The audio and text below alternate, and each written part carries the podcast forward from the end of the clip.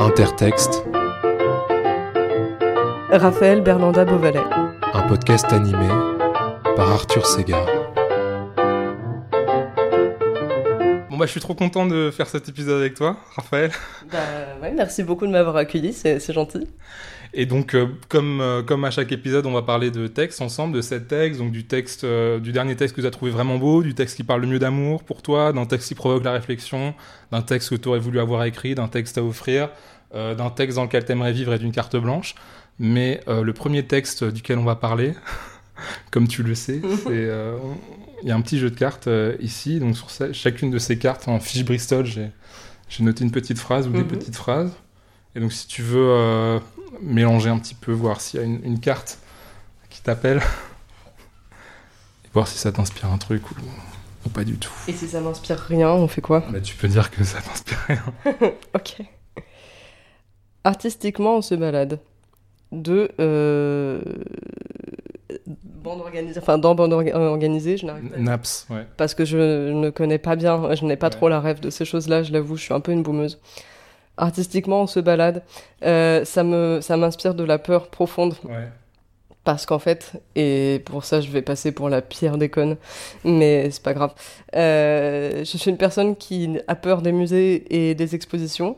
Euh, quand il s'agit d'art pictural, sculpture, peinture, quoi que, des choses comme ça, parce que j'ai du mal à apprécier tant qu'il faut avoir un mouvement euh, et se balader de manière artistique et apprécier les choses. J'ai toujours peur de ne pas le faire assez longtemps, j'ai peur de le faire trop longtemps. J'ai peur qu'on me regarde en train de regarder des choses. Je déteste ça. C'est pour ça que j'aime bien aller au concert parce qu'au moins je suis statique et si je le suis pas, ça veut dire que je suis en train de sauter donc euh, tout va bien quoi. Voilà. Ok, c'est le, le mouvement quand t'apprécies une œuvre d'art qui te stresse? Ça me stresse tellement qu'en fait j'arrive pas à apprécier une œuvre d'art. Alors que regarder un film c'est avec grand plaisir et regarder des peintures dans un livre avec grand plaisir. Mhm. Mais les expositions et les musées ne m'invitaient jamais. C'est ma phobie et si je vous dis oui, c'est que je suis en train de me forcer. Donc euh, ne me faites pas ça en fait. Et, et si on prend se, se balader dans un sens un peu plus euh, métaphorique, artistiquement, on se balade, genre, on sait pas trop ce qu'on fait, on teste des choses, on, on se promène. Enfin, ça te, dans ce sens-là, ça te parle peut-être un peu plus ou? Je me- alors dans ces cas-là, je me balade toujours artistiquement, si je peux me permettre, parce que je suis incapable de me balader euh, sans, euh, sans me voir, euh, c'est peut-être un peu narcissique, mais sans me voir euh, projeter quelque part, même si c'est dans cette exacte même rue où je suis, etc. Parce que je suis constamment en train d'écouter de la musique. Ou alors en train de lire un bouquin, mais ça j'y reviendrai. Mais très souvent j'écoute euh, de la musique parce que déjà c'est une nécessité quand t'es une meuf et que t'habites euh, en France et à Paris parce qu'en fait dans ces cas-là si t'écoutes pas de musique tu entends tout ce que les hommes te disent et donc c'est pas plaisant. Mais aussi parce que en fait euh, j'écoute tout le temps de la musique quoi, j'adore ça et en fait c'est la bande originale de ma vie. Et euh, du coup euh, que je sois dans le métro ou dans la rue je suis dans un film en fait. Et, euh, et c'est pas forcément un film que j'apprécie parce que je suis forcément dedans et que c'est pas forcément la personne que j'ai envie de voir. Mais en tout cas euh, oui dans ces cas-là je me balade forcément artistiquement et j'aime beaucoup me balader en plus. Donc euh, oui. Bah, on, va, on va continuer à se balader artistiquement. ok, alors, c'est quoi le dernier texte que t'as trouvé vraiment beau?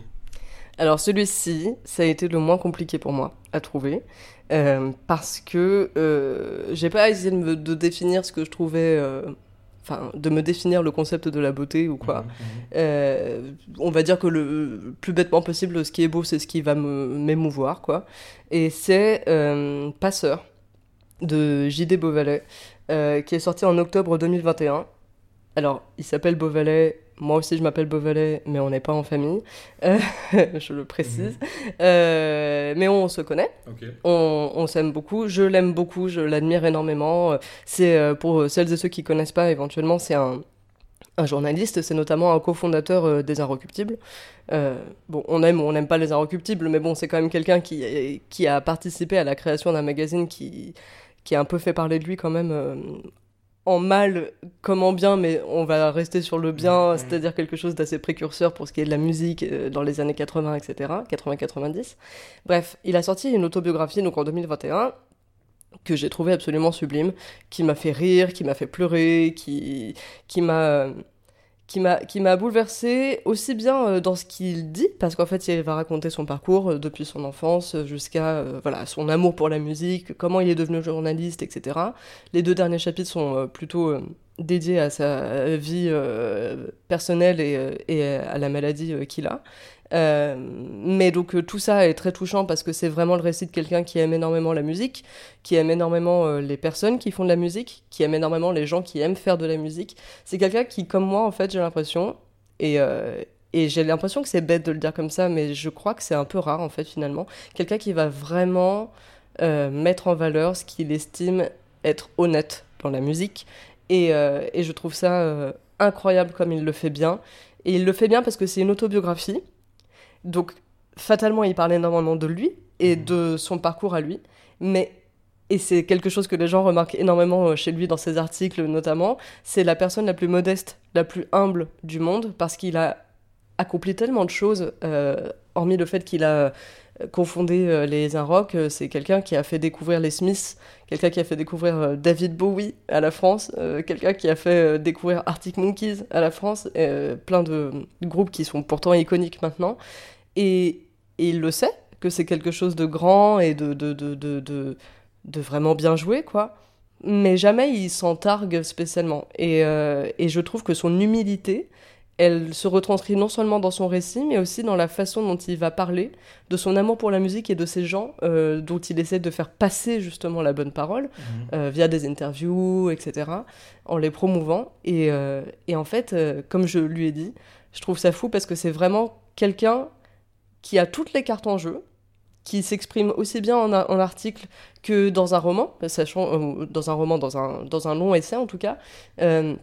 Il a aussi créé des fictions d'ailleurs, mais euh, qui s'exprime très bien en tout lieu, d'une façon qui moi me charme toujours. Donc il a toutes les cartes en main, il, est très fort dans tout ça, mais il est tellement humble que c'est comme s'il ne le savait pas. Et je trouve ça extrêmement touchant, quelqu'un d'aussi formidable, euh, qui ne s'attarde même pas sur sa propre valeur, qui n'a même pas spécialement besoin ou envie de le savoir. Mhm. Et, euh, et, voilà. Et moi, Passeur, euh, c'est une autobiographie. Pourtant, les biographies et les autobiographies, c'est vraiment le truc qui peut me faire chier en général. les tous les comment on appelle ça les, biopics etc en général c'est pareil ça, ça, ça m'intéresse pas trop c'est très rare que j'aime beaucoup mais là j'ai lu ça comme je le disais tout à l'heure même dans la rue euh, et à tel point que genre j'étais absorbée par le bouquin.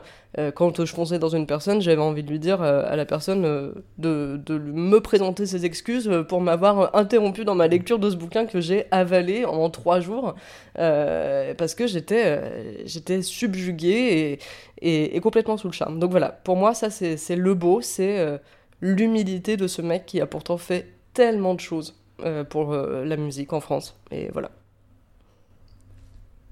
Super, bah c'est super intéressant.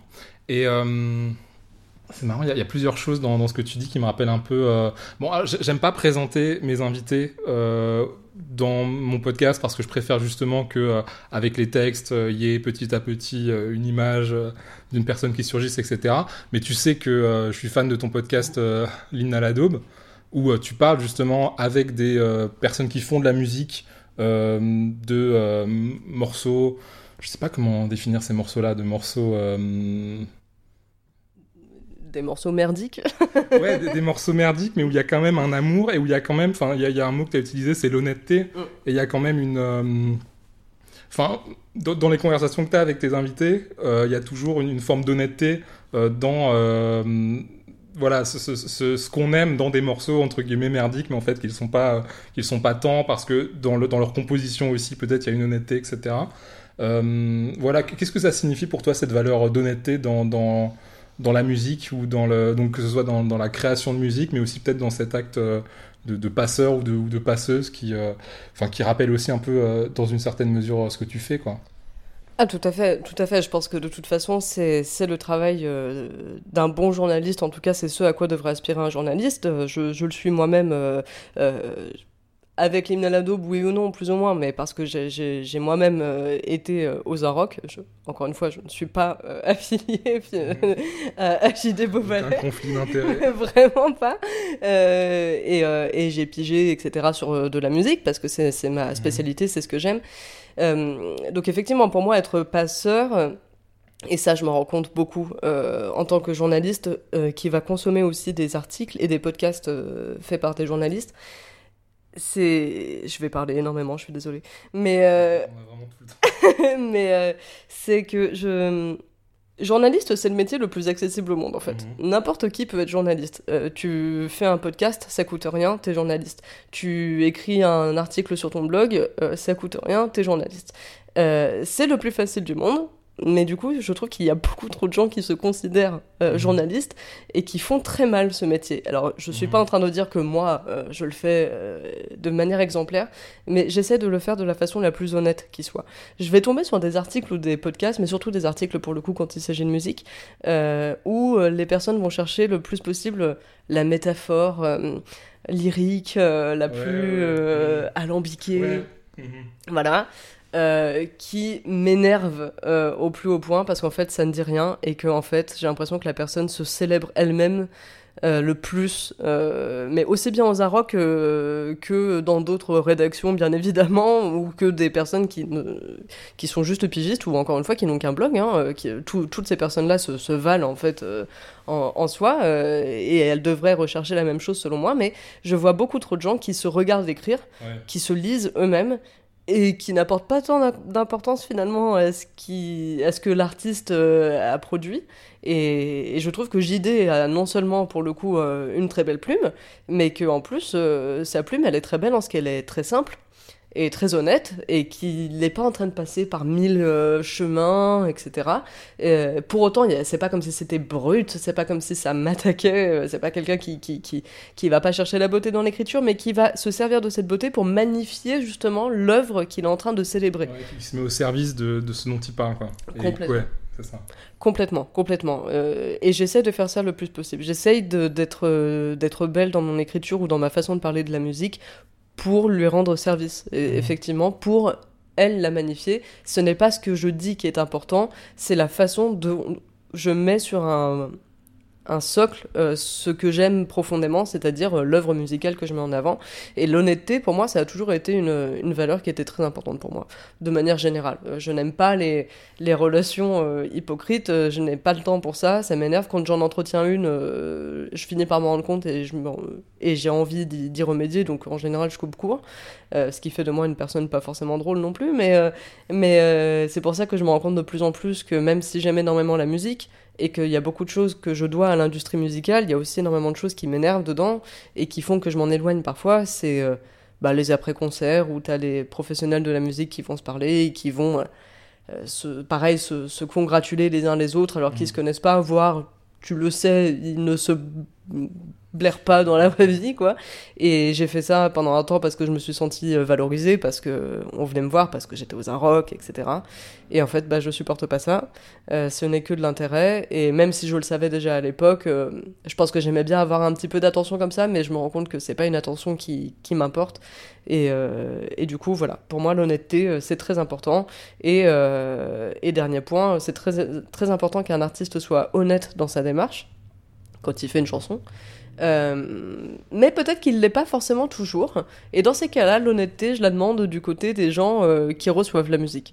Si tu veux, je sais pas si euh, moi, dans les chansons d'Aubesque, par exemple, que j'aime énormément, je sais pas si ça a toujours été très honnête dans la démarche de l'artiste, mais moi, je sais que je l'aime énormément.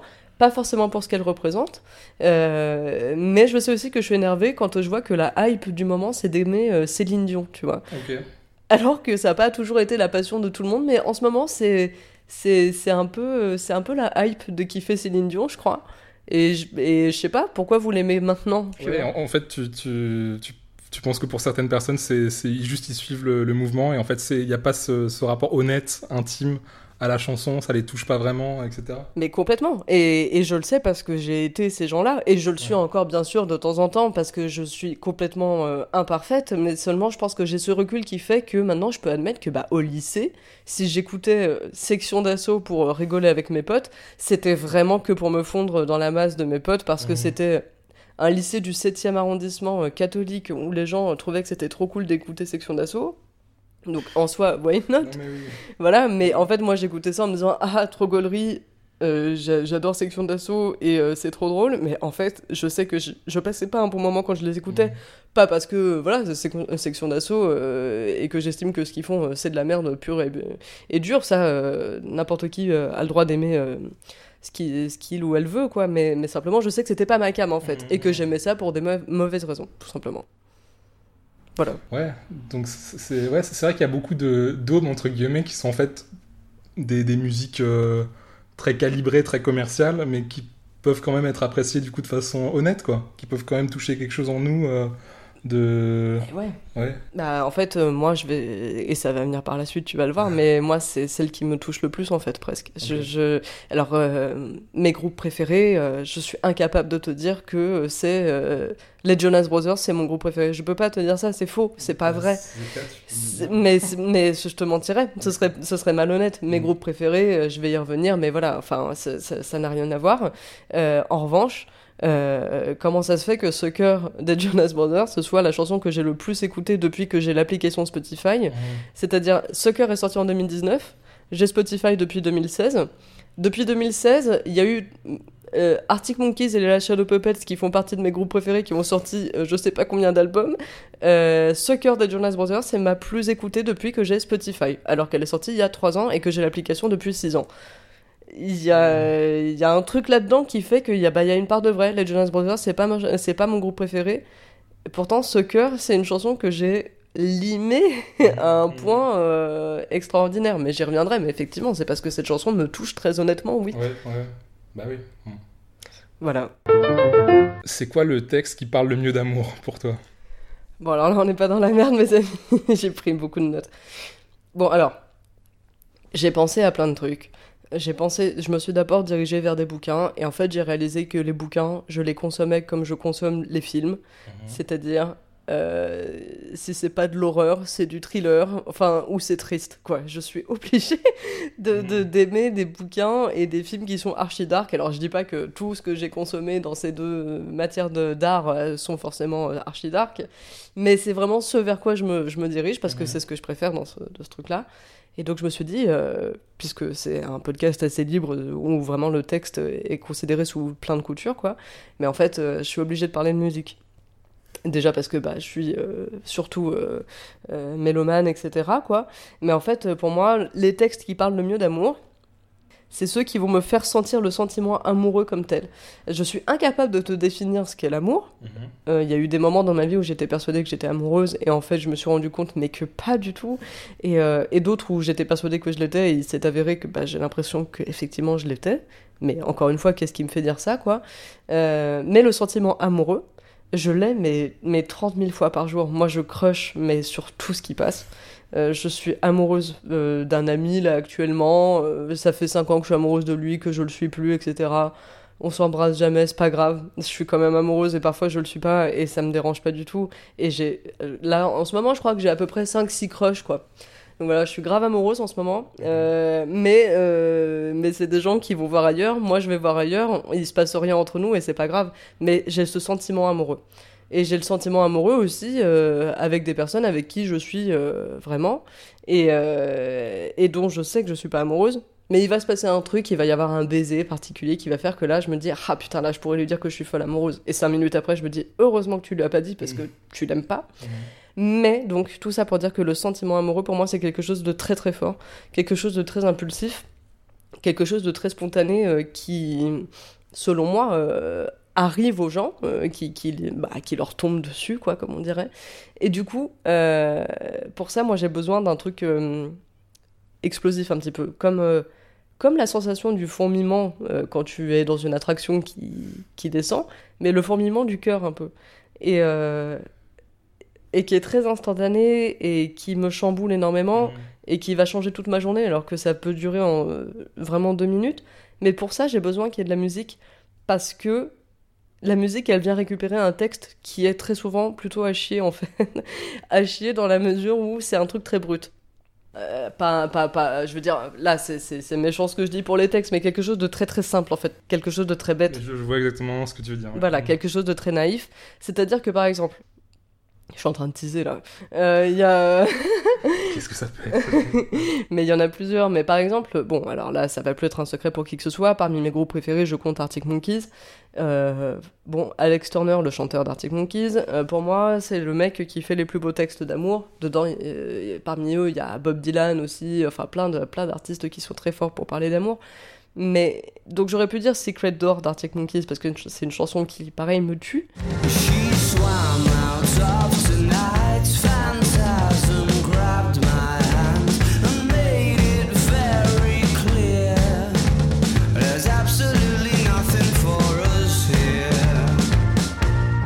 mais que je vais pas écouter quand j'ai envie d'éprouver le sentiment amoureux. Euh, quand j'ai envie de l'éprouver ou quand je le ressens et que j'ai envie d'écouter une chanson qui s'aligne avec ce sentiment que je ressens à ce moment-là. Parce que c'est trop doux, c'est trop, c'est trop alambiqué. Il y a des images, des métaphores qui sont magnifiques, qui sont sublimes, mais qui pour moi rentrent plutôt dans l'ordre de la nostalgie de l'amour. C'est ce que je vais écouter quand euh, je me dis, euh, ah j'aimerais bien être dans une relation avec cette personne, etc. Mais pas pas quelque chose de, de, de, de, de, brusque et de très, comment dire, euh, de très brusque mais doux, quoi. Vraiment ce fourmillement du cœur euh, euh, qui, qui m'importe énormément. C'est pareil, j'en parlais avec un ami récemment. Je lui disais, pour toi, c'est quoi le texte qui parle le mieux d'amour? Il m'a dit, ben moi, c'est l'hymne à l'amour euh, d'Edith Piaf. Mais évidemment, parce que dedans, il y a cette démesure, il y a cette folie où elle dit qu'en gros, tout pourrait crever autour d'elle, elle n'en a rien à foutre tant qu'elle est amoureuse de celui qu'elle aime. Même pas tant qu'il est là, mais tant qu'il l'aime et tant qu'elle l'aime. Et bien sûr, moi, cette démesure-là, pour moi, c'est ça le sentiment d'amour, sauf que la musique est belle, mais elle, elle m'agresse pas en fait. Et j'ai besoin que la musique, elle. Ouais, c'est intéressant ce, ce terme d'agresser. ouais. Ouais, Alors, euh, Qu'elle te, chamboule, qu'elle te. Voilà.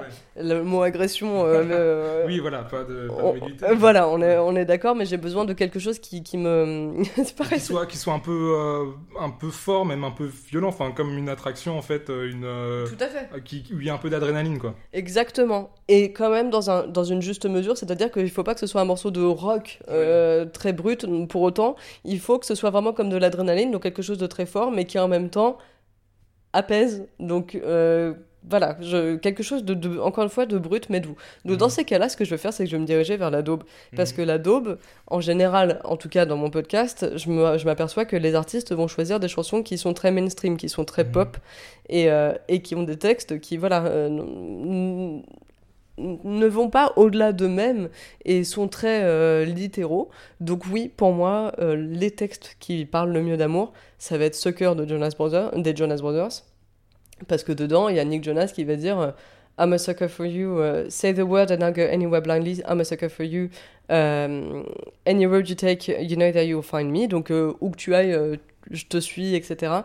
Donc, énorme creep, en fait, si on prend le truc littéralement. Ouais. Mais moi, euh, ce- c'est- c'est- encore une fois, cette démesure, ce, ce, ce, ce truc euh, fou euh, et absolu, euh, je le ressens pendant les deux minutes où je suis en train de passer mes mains euh, dans les cheveux d'un garçon qui me plaît et que je suis en train de l'embrasser. I'm a sucker for you.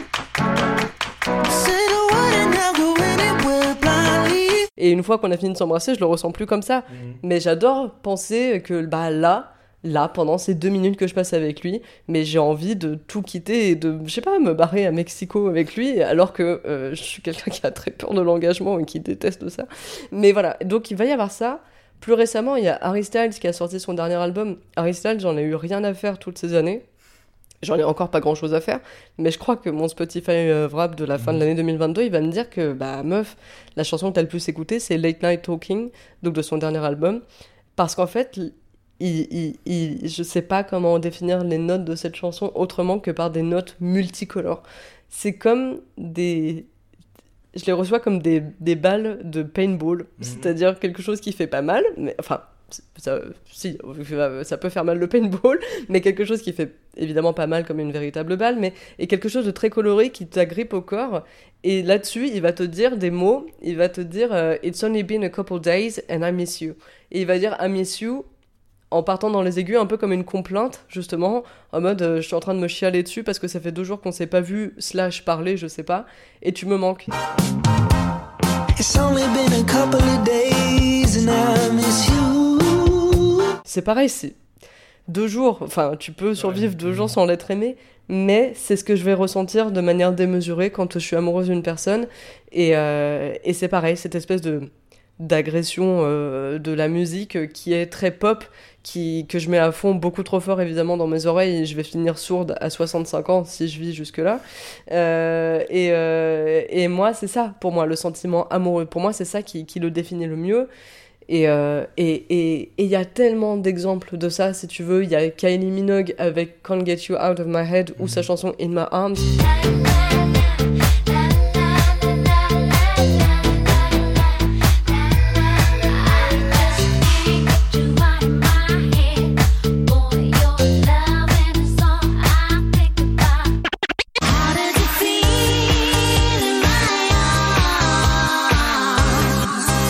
C'est pareil, des choses qui sont très très colorées, même dans la note un peu de nostalgie qu'il peut y avoir dans Can't Get You Out of My Head. Euh, bon, alors c'est pareil, euh, est-ce qu'on la considère comme une dope parce que ça a été un tel tube ce truc. Mais, euh, mais, mais venant d'une personne qui écoute beaucoup de post-punk anglais, mancunien, voilà, du nord de l'Angleterre, voilà, j'ai pris une voix de Philippe Manoff, donc c'est dire à quel point je suis une merde, mais, mais voilà, pour moi la pop mainstream colorée comme ça de, de, de, de ces paroles de genre en gros si t'es pas là devant moi je m'arrache le cœur et je le bouffe. Euh, pour moi c'est ça le sentiment amoureux. Euh, c'est ça qui fait que bah je me rends compte que euh, là il y a quelque chose qui se passe avec cette personne de particulier. Et du coup pour moi le- les- c'est les textes qui parlent le mieux d'amour. Je pourrais t'en citer 30 000 mais on va dire voilà c'est les principaux. Euh, je vais regretter de pas avoir- en avoir cité d'autres qui me viennent pas à l'esprit là maintenant. Mais, voilà euh, c'est ce que j'écoute quand, euh, je pense à, mon slash mes crush du moment. C'est ces chansons là à fond quoi Et donc c'est intéressant parce que du coup c'est des c'est des textes qui ont besoin de, de la musique pour être euh, intéressants parce que si tu les lisais comme ça c'est vrai que ce serait pas euh, ce serait pas intéressant quoi donc euh, et là la musique ça permet d'assumer peut-être des, des, phrases ou des sentiments qui sont euh, hyper niais mais en fait qui, qui ont une forme de d'honnêteté aussi Complètement. Complètement. Si je lisais ces textes sans musique, bah, je n'y verrais aucun intérêt, parce que je me dirais, bon, bah oui, c'est complètement à ma portée. euh, Enfin, alors qu'un texte d'Alex Turner, euh, juste écrit, euh, bah oui, je trouverais ça absolument sublime. Il se trouve que la musique ajoute un truc qui fait que pour moi, c'est- vraiment de l'ordre du beau incarné, quoi, vraiment. Mais oui, cette honnêteté de, de la vulnérabilité, de l'expression des sentiments, chose que moi je suis incapable de faire parce que je suis. Certains diront que c'est parce que mon signe astrologique est vierge, Euh, mais effectivement, je suis une handicapée de l'expression des sentiments, surtout quand il s'agit- des, des sentiments amoureux, mais parce qu'en fait, c'est des choses dont je ne suis jamais sûre aussi, parce que j'ai l'impression que du jour au lendemain, je vais dire à machin que je suis folle amoureuse de lui, et en fait, je me rends compte que, mais pas du tout, c'est juste parce qu'il il m'a bien embrassé sur ce pont à Paris à minuit, j'en sais rien. Pas, pas un vrai exemple, je me suis jamais fait embrasser sur un pont à minuit, à Paris, Euh, mais, euh, mais de, de ce genre de choses. Donc, c'est en fait, pour moi, voilà, l'amour, c'est quelque chose de tellement pas fiable et pourtant euh, de très important dans ma vie qui prend énormément de place dans ma tête. Mais du coup, voilà, cette honnêteté qui est portée effectivement par la musique qui vient adoucir un petit peu le côté niais, comme tu dis, mais cette honnêteté de bah oui, là dans l'état, j'ai l'impression que si je te vois pas pendant deux jours, tu vas trop me manquer et je vais finir ça sur une note qui part en aigu en mode.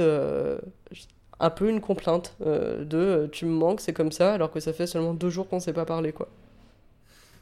Voilà. mais je comprends moi aussi je suis vierge j'ai un peu, Ah un ouais. peu ça aussi T'es né quand? 4 septembre Ah ouais. je suis né le 6. Oubliez pas. Moi, j'oublierai pas, je suis une folle des dates. J'oublierai pas ton anniversaire. ok bah Sache-le. Ça, ça me fait passer pour une psychopathe parfois, mais non mais t'inquiète voilà. Et euh, ça me rappelle euh, l'épisode avec euh, Daisy, le tourneur. On, on- on parlait aussi de Ma passion dans la vie, je t'aime. notre passion à, à- à tous. Oui, c'est vrai. Euh, ouais, bah, on, par- on parlait aussi de chansons d'amour et, et elle disait à un moment euh, est-ce qu'on ressentirait vraiment l'amour s'il n'y avait pas les chansons d'amour? Qu'est-ce que t'en penses, toi? Bah, ça vient de me briser en fait, parce qu'il y a grave moyen. Il y a grave moyen parce qu'en fait, moi, je réalise que je suis une personne qui fantasme énormément. euh, je viens de parler de moi à la troisième personne du singulier. Quel connasse. Moi, je suis une personne qui, ta gueule. Euh, J'écoute beaucoup de, de, de, de musique euh, depuis toujours et je fantasme depuis toujours surtout le sentiment amoureux parce que, bah, comme tous les enfants, si tu veux, j'ai regardé beaucoup de dessins animés, euh, euh, bon, so- soit très hétéronormés, etc., mais qui euh, me donnaient pas spécialement envie d'être une princesse en soi, mais qui me donnaient envie, euh, pas d'être une princesse, mais j'ai beaucoup eu envie d'être sauvée quand j'étais gamine Mhm. parce que je trouvais ça trop bien, trop stylé. Euh, mais j'avais aussi envie de prendre mon indépendance euh, et d'être euh, la princesse Mononoke ou des choses comme ça. Euh, Ok, mais du coup, sauver sans, sans être une princesse forcément, genre juste sauver. oui, euh, oui, là, il se trouve que elle, Casually comme ça. Voilà, et j'ai toujours un peu fantasmé sur, sur ça, sur le, le, le, le sentiment amoureux, le fait d'être sauvé, le fait d'être d'être la, la personne qui occupe les pensées d'une autre, etc. Euh, et en fait, oui, je pense que oui, ça, ça, ça va de pair, parce Mhm. que euh, parce qu'en fait, déjà, j'ai c'est- je pars avec cet handicap, mais, mais, mais qui me plaît énormément, et, et j'en suis très heureuse, mais de ne pas pouvoir imaginer ma vie sans musique, parce que j'en ai toujours écouté énormément, même au-delà de mes parents qui écoutaient beaucoup de musique de toute manière, euh, dès que j'ai eu les moyens d'écouter de la musique euh, par moi-même, euh, par, par mes propres moyens, je le faisais. J'ai toujours beaucoup chanté, avant en secret parce que j'avais la honte, et maintenant bah, j'ai 26 ans et j'ai déjà ruiné ma vie, donc je le fais plus avec honte, quoi. Et parce qu'il n'y a pas de honte à aimer chanter ni à aimer des daubes, mais, euh, mais je suis euh, effectivement assez incapable de disso- de dissocier le sentiment amoureux de la musique, alors que je peux très bien détester quelqu'un euh, sans musique, quoi. Mais j'ai besoin d'une bande originale dans l'amour, c'est vrai, t'as Ouais. raison, elle a raison, mais elle a tout le temps raison, elle, Ouais. elle me tue. Je l'adore. Voilà. Allez, écoutez cet épisode. Allez, écoutez cet épisode. Elle est super, franchement. euh, Bref, là, je, peux- je vais parler 45 minutes si je parle d'elle, mais euh, c'est ma personne préférée de Twitter, je crois. De Twitter. Ouais. Non, mais ouais, les, enfin, les vierges, ouais, c'est compliqué. hein. On est taré. mais il faut faire la paix avec ça, quoi. Après, moi, je Je crois vois. pas trop à l'astro- à l'astrologie, Moi, mais... non plus, mais en, en vrai, des fois, quand je lis le. Vous êtes vierge, donc voici vos caractéristiques. Exactement. des trucs où je suis là, genre, ah, peut-être que je suis un peu obsédé de Enfin, Ouais, totalement. Un Ouais. peu euh, psychorigide. euh, freak. Un peu, euh, oui, contre le Un peu, fric. euh, Et puis parfois, tu sais, je vais dire des trucs et je remarque que sur ces mêmes trucs que je vais dire à des personnes différentes, les personnes vont me dire t'es tellement vierge. Je suis bon, ok, vous dites tout ça quand je dis Ça certains trucs. Du coup, bon, bah. Ouais, c'est ça, c'est un signe où tu sais pas si c'est bien d'être. euh, Moi, je crois que c'est cool d'être vierge ouais, parce que. Je crois que c'est pas le pire, mais Moi, je suis c'est un fière peu la d'être personne chiante, non Enfin. Ouais, c'est la personne chiante, mais qui a raison de l'être parce qu'elle trouve qu'elle a tout le temps raison. Ouais, c'est ça, c'est ça. C'est chiant, mais au final, tu l'as- je te l'avais dit. Bah, je suis la queen Bah, du je te l'avais dit en fait. Ouais, donc ouais, euh, bah, voilà, ça, bah, ouais. ça, je crois que c'est vraiment saut vierge, justement. Mais aussi, Ouais, Hermione ce, Granger est vierge. ce poids d'avoir toujours raison.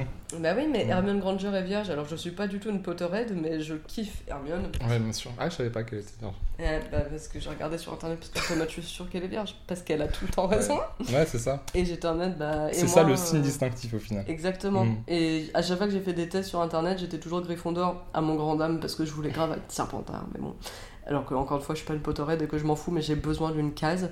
Mhm. Euh, et j'ai vu qu'Hermione était non seulement, donc, bah, évidemment Gryffondor, mais vierge, et je me suis dit, bah, c'est- trop la classe d'être ce personnage-là finalement. Ouais, Du coup, depuis, je le porte, euh, ce drapeau de la Vierge, je le porte avec fierté. quoi. je comprends, je comprends. Mm. Attends, faut que je trouve la bonne position. Parce que je suis vierge. Exactement. Un texte qui provoque la réflexion. Alors, attends, j'ai pris des notes parce que je veux rendre hommage, un Mhm. bon hommage à ces textes-là. Putain, alors là, je- j'ai tellement écrit. Alors, il y, a- il y en a, il y en a plusieurs, et du coup, je vais arriver à un résultat d'un seul parce qu'au bout d'un moment, je suis vraiment trop chiante à, don- à t'en donner plusieurs à chaque fois. Non, non, mais t'inquiète. Hein. Un texte qui provoque la réflexion, bon, bah, en fait. euh, Et moi, j'ai deux combats qui sont très très principaux dans ma vie, qui sont vraiment euh, ce qui me touche euh, le plus euh, dans, mon activisme. Ça va être le féminisme et euh, le véganisme, euh, par pur amour des animaux, de la protection des animaux, etc. Il y a un bouquin que j'ai lu. Comme absolument tout le monde qui est devenu végétarien ou vegan, je crois, un jour dans leur vie, c'était Eating Animals de Jonathan Safran Foer, qui est un Américain, qui est sorti en 2009. Donc tout simplement qui parle de la consommation euh, des animaux, de ce qu'elle implique euh, sur euh, les aspects environnementaux, économiques, sociaux, moraux.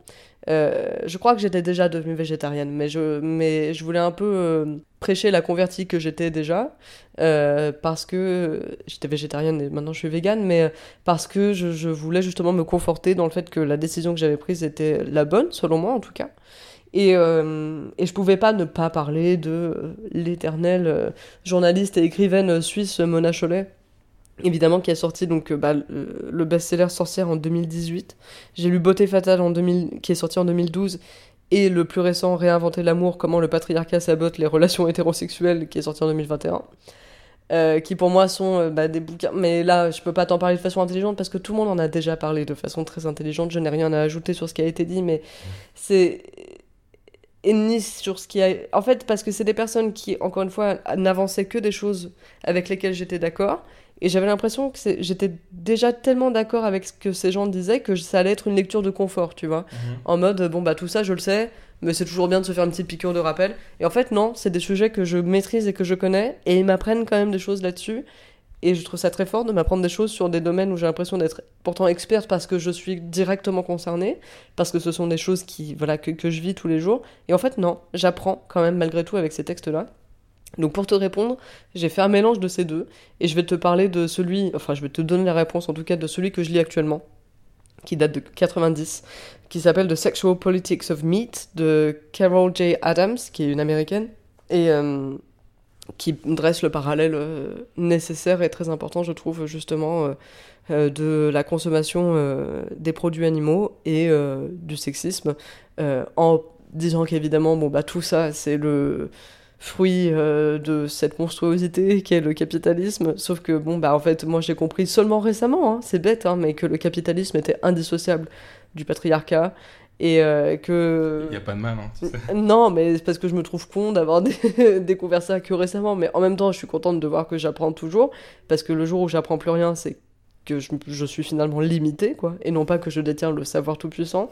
Et donc, je suis contente de me rendre compte que voilà, j'apprends encore. Mais, euh, mais voilà, je trouve. euh, je me suis- J'ai réalisé il y a pas très longtemps, en fait. euh, quand je suis devenue végane et quand j'ai fini par affirmer un féminisme très fort, donc tout ça je vais le dater à, à 2016-2017 finalement, même si c'était des choses qui étaient déjà éveillées en moi et que je suis végétarienne depuis 2013 si tu veux, mais voilà, de, me dire, mais en fait j'ai l'impression que cette oppression systémique que subissent euh, les femmes, euh, si c'est trans, euh, ou en tout cas cette oppression que, que, que, que, euh, permet le patriarcat de la part des, des hommes cis, bah, je, je la trouve indissociable en fait finalement de, cette euh, consommation, de cette surconsommation, de cette exploitation euh, des animaux. Et, euh, et en fait, j'avais besoin de lire sur le sujet. Parce que c'était une idée qui germait déjà dans ma tête, mais j'arrivais pas à vraiment bien la, formuler de mon côté. Et j'étais ravie de constater que non seulement il y a une personne, qui plus est une femme, qui l'a fait, et en plus elle l'a fait en 90. Donc elle l'a fait euh, il y a vraiment longtemps. Euh, elle l'a fait il y, a, il, y a, il y a presque 30 ans, et je trouve ça très fort, je trouve ça révolutionnaire, et du coup là je suis en train de boire ses paroles actuellement, j'ai pas fini le bouquin. J'espère qu'elle va pas me décevoir à un moment donné, mais a priori pas. Et, euh, et voilà, et je, je trouve que c'est très important, je trouve que c'est très pertinent de soulever cette... en fait, c'est cette égalité euh, qu'il y a dans cette... euh, Enfin, égalité, c'est peut-être pas le bon mot, mais en tout cas, ce parallèle qui est cohérent, voilà, entre ces deux, ces deux combats que je mène. Et du coup, je me dis, bah, c'est peut-être pas un hasard, en fait. Euh, la raison pour laquelle je suis à ce point attaché à ces deux combats, c'est peut-être parce que, en définitive, c'est le même, quoi. Ouais, ouais. Ouais, bah, c'est sûr. Enfin, l'exploitation des femmes et l'exploitation de la nature, c'est sûr que c'est un peu le, ouais, le, même mouvement, quoi. Et d'ailleurs, enfin, Mona Chollet en parle un peu en, en citant euh, Silvia Federici, euh, qui parle de justement des, procès en sorcellerie, etc., qui, qui, qui est en fait euh, un, mouvement capitaliste de confiscation euh, des femmes, de, certains savoirs, etc. Et voilà, donc c'est ça, c'est cette persécution, ce, féminicide de masse, il va avec, il est conjoint avec cette confiscation capitaliste d'un certain savoir sur la nature et, et avec la mise en place aussi d'une certaine exploitation de la nature. Ouais, bien sûr. Mm. Tout à fait. Euh, je l'aurais pas mieux dit. Donc euh, voilà, bravo à toi. Bravo à Mona Cholet. Ouais, Bravo. J'aime beaucoup ce qu'elle fait. C'est vrai que son, son dernier, là, il a été un petit peu. Euh, Enfin, je sais pas, on l'a- un peu sur Twitter, le, le- le Twitter euh, féministe, on a un petit peu parlé euh, de façon un peu critique, et voilà, sur certaines choses peut-être, mais je trouve que c'est quelqu'un d'hyper intéressant de manière générale, Mona Chollet, et que ouais, j'adore ce qu'elle fait. ouais. Mm. Bah, en fait, euh, les critiques, moi, que j'ai pu euh, lire, en tout cas, à son sujet, euh, que moi, j'avais pas forcément le recul, en fait, de, de pouvoir faire euh, moi-même, euh, en tant que, justement, euh, femme cis, pour le coup, et qui n'a jamais vraiment remis en question euh, cette Mhm. position que, que, que j'occupe dans la société, parce que c'est c'est celle euh, que je suis, quoi. Euh, je crois que ce qu'on a pu lui reprocher, c'était qu'elle... euh, elle, elle, elle s'appropriait beaucoup de pensées qui avaient déjà été avancées, notamment par des femmes trans et qu'elle ne les citait pas forcément, et- etc.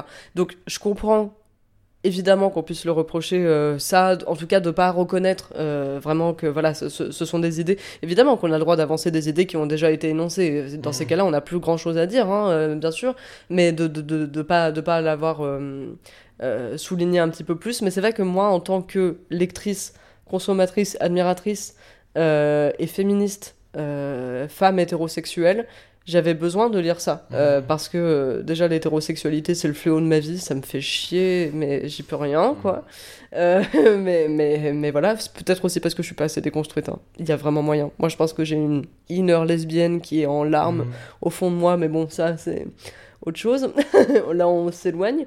Mais euh, je... j'avais besoin de ça parce qu'en fait, déjà, je sortais d'une relation très toxique euh, avec une personne que je voyais. C'était même pas mon copain pour le coup, mais c'était quelqu'un de, de pas bien pour moi qui a eu l'occasion de me refaire du mal entre temps en plus. Mais, euh, et, du coup, cette lecture, elle m'a, elle m'a beaucoup confortée, non pas pour me venger dans ma tête de cette personne ou quoi que ce soit, mais pour me rendre compte qu'en fait, même avec cette personne que je trouvais assez avertie pour le coup euh, sur euh, plein de sujets, euh, notamment sur euh, la protection euh, des animaux, sur le féminisme, etc., je me suis rendu compte que c'est fou comme euh, il était euh, quand même une personne de...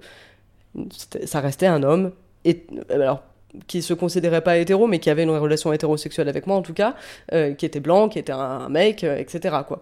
Et je me suis dit, mais c'est fou. Euh, D'un côté, ça me désespère parce que j'ai l'impression que je, je, je, je n'en sors pas, mais ça me fait du bien de voir que c'est, même si c'est une personne qui reste relativement et objectivement bonne, il reste cette limite entre nous qui fait que je suis une femme et que c'est un homme, Mm. et que du coup, il y a quand même un moment donné où on va pas se comprendre, et où je vais souffrir, et où lui, pas forcément en fait. Et, euh, et j'avais besoin de lire ça, et je trouve qu'elle le fait très bien. Euh, et ça veut pas dire qu'on est forcément voué à des relations euh, toxiques et douloureuses à tout jamais dans nos vies. Enfin, j'aime le croire. Mais je trouve ça très important que quelqu'un le dise. Que, Mhm. voilà, c'est... On peut, on peut souffrir de son hétérosexualité quand on est une femme, en tout cas. Et, et je trouve qu'elle le dit d'une façon très, très forte, dont je serais incapable de, enfin, que je serais incapable de retranscrire ici parce que parce qu'elle est beaucoup plus brillante que moi, quoi. Oui, c'est ça. Il y, a- il y a pas mal de passages aussi où en fait elle résume des, des- des choses qui ont déjà été dites, déjà été publiées, etc. Mais je pense qu'elle prétend pas non plus euh, avoir euh, écrit un, un bouquin euh, révolutionnaire, euh, etc. Bah, Mais justement, c'est peut-être une bonne porte d'entrée euh, à certaines choses. Et, euh, euh, et ouais, ça peut, ça peut faire du bien, quoi. Exactement. Euh, que, ça, que ça serve de porte d'entrée, que ça initie, euh, c'est très bien. Effectivement, je pense pas qu'elle ait cette prétention de dire qu'elle a, qu'elle a inventé l'eau chaude, même si pour moi, sur plein de plans, elle l'a fait quand même. hein. Euh, parce que parce que c'était la première justement que je lisais et qu'elle m'a fait réaliser plein de choses. Mais c'est vrai que si du coup ça peut euh, mener ses lecteurs euh, et lectrices, euh, moi incluse, euh, vers des lectures euh, euh, de, de, de, de- d'œuvres rédigées par des, par des écrivaines euh, euh, trans, etc. Mais avec euh, grand plaisir, Mhm. bien sûr. Et, et j'aime bien la tyrannie de la réalité aussi de, de Mona Chollet. Je sais pas si tu l'as lu. C'est un, un- un qu'elle a fait euh, avant, euh, Sorcière et Beauté fatale, mais euh, qui est vachement intéressant ouais, sur euh, cette idée de, de réalité qu'on, enfin, qui en fait hein, est un truc très idéologique, le, ce qu'on appelle la réalité. D'ailleurs, on voit dans, enfin, il y, a- il y a plein de discours, enfin voilà, de droite qui vont dire. euh, oui, mais euh, la, c'est la réalité, euh, voilà, c'est c'est comme ça le, le réel. Enfin, regardez euh, le réel, les choses telles qu'elles sont, etc. Et justement, c'est c'est un livre hyper intéressant qui, qui essaie de, de problématiser un peu ce- cette idée-là. Et, Mm. et c'est vachement. Enfin, c'est- c'est c'est un de mes préférés, je crois, celui-là. Ouais. Je l'ai pas lu, je l'ai pas lu, mais c'est intéressant. Je l'ai pas, je l'ai pas lu parce que moi j'ai- j'ai j'ai commencé, mais comme beaucoup de gens euh, avec euh, Sorcière, euh, donc qui est sorti en 2018.